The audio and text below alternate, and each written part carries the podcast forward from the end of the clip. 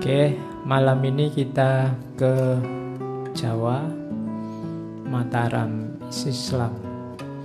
Kita ketemu beliau Sultan Agung. Nama yang sangat populer pasti karena beliau kan pahlawan nasional sejak tahun 1975 Sultan Agung ini raja besar yang berhasil mempersatukan Jawa kecuali nanti Batavia termasuk beberapa wilayah Sumatera dan Kalimantan. Sultan Agung ini raja ke tiga harusnya empat sebenarnya. Cuma yang ketiga ini bisa dihitung bisa tidak. Kakaknya. Jadi raja pertama Panembahan Senopati, kemudian Panembahan Hanyokrowati, kemudian putranya. Yang nanti hanya bertahta satu hari ini sebenarnya sebagai syarat. Jadi kakaknya ini sebenarnya ayahnya dulu berjanji pada permaisurinya bahwa nanti yang jadi raja kakaknya Sultan Agung ini cuma ternyata beliau punya kekurangan. Kalau punya apa? Kalau hari ini mungkin sejenis tuna grahita. Sehingga yo janji harus dipenuhi harus jadi raja. Cuma dilantik jadi raja sehari besoknya ganti beliau Sultan Agung. Ini putranya Panembahan Hanyokrowati. Panembahan Hanyokrowati itu putranya Panembahan Senopati. Ibunya berarti ibunya Sultan Agung itu putrinya Pangeran Benowo Berarti selain saudara, saudara angkat, Pangeran Benowo ini kan anak kandungnya Raja Pajang Sultan Hadiwijoyo, sementara Sutowijoyo itu anak angkatnya.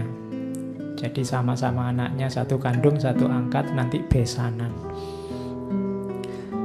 Harusnya yang melanjutkan kekuasaannya pangeran siapa? Kekuasaannya Sultan Hadiwijoyo itu pangeran Benowo cuma pangeran Benowo ini orangnya lembut tidak suka kekuasaan dia banyak kecewa oleh pemerintah oleh apa? Oleh ayahnya sendiri ceritanya begitu termasuk istrinya ayahnya kok banyak nah dia sayang sama ibunya. Nanti Panembahan Senopati ini ketika mau menggantikan ayahnya diserobot kakak iparnya. Namanya Aryo Pangiri. Akhirnya berdua Sutowijoyo sama Pangeran Benowo kerjasama setelah itu Sutowijoyo mendeklarasikan berdirinya Mataram Pajang juga jalan dengan Pangeran Benowo tapi Pangeran Benowo cuma sekitar setahun kemudian beliau uzlah. Ya, nanti terkenal jadi wali namanya Sunan Paraan. Tempatnya di daerah Kendal di namanya Gunung Kukulan. Ya yang Kendal coba dicari.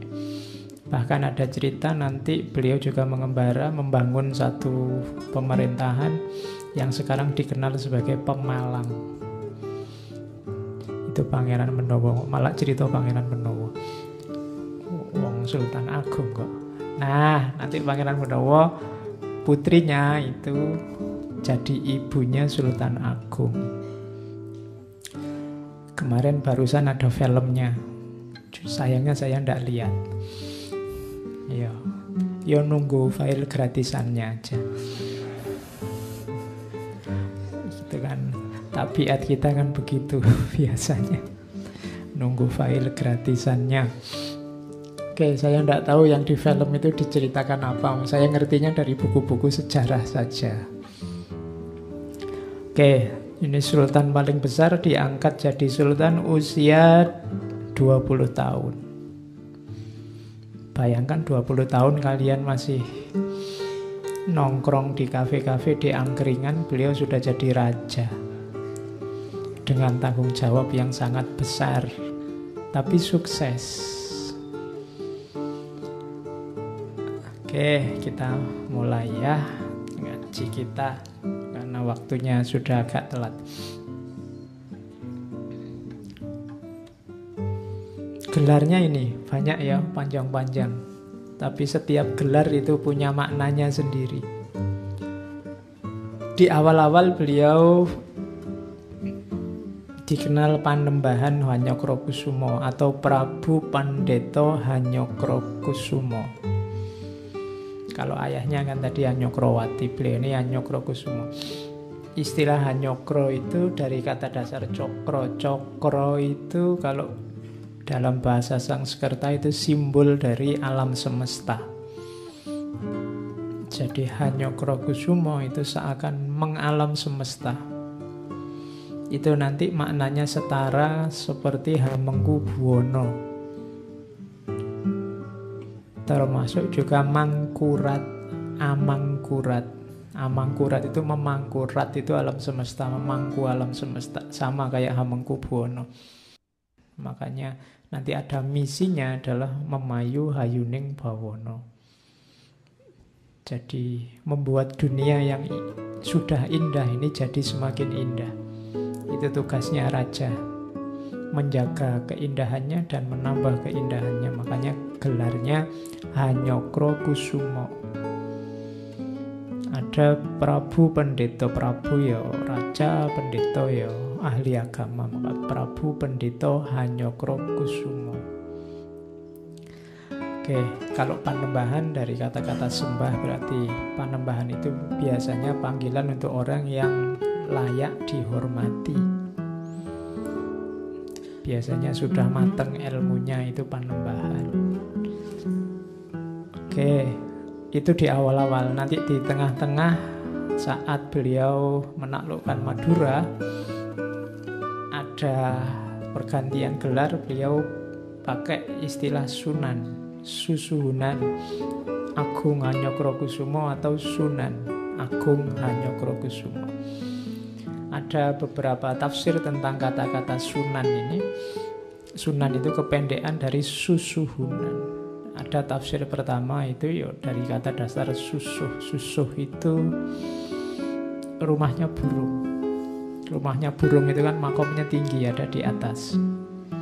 Ya berarti ini levelnya sangat tinggi. Ada yang bilang ini dari kata sebenarnya bukan sunan tapi dari kata-kata suwun jadi suwun itu Jawa itu kan kalau terima kasih pakai bilang matur suwun matur suwun itu terima kasih. Suwun itu sama kata suwun itu kan junjung di kepala itu namanya nyuwun. Jadi nyuwun itu minta kan kalau Jawa nyuwun. Maksudnya nyuwun itu orang yang kamu minta itu kamu kamu hormati, kamu junjung di kepalamu. Ya. Jadi bahasanya lidahnya jadi susuhunan sebenarnya itu susuwunan jadi orang yang kamu tinggikan di atasmu. Itu tafsir kedua dari kata-kata suwun. Ada lagi dari susuhunan. Susunan itu susunan, susunan tangan, tangan yang berjalin untuk menghormati, untuk menyembah. Jadi orang yang layak disujuti, layak untuk dihormati, disembah.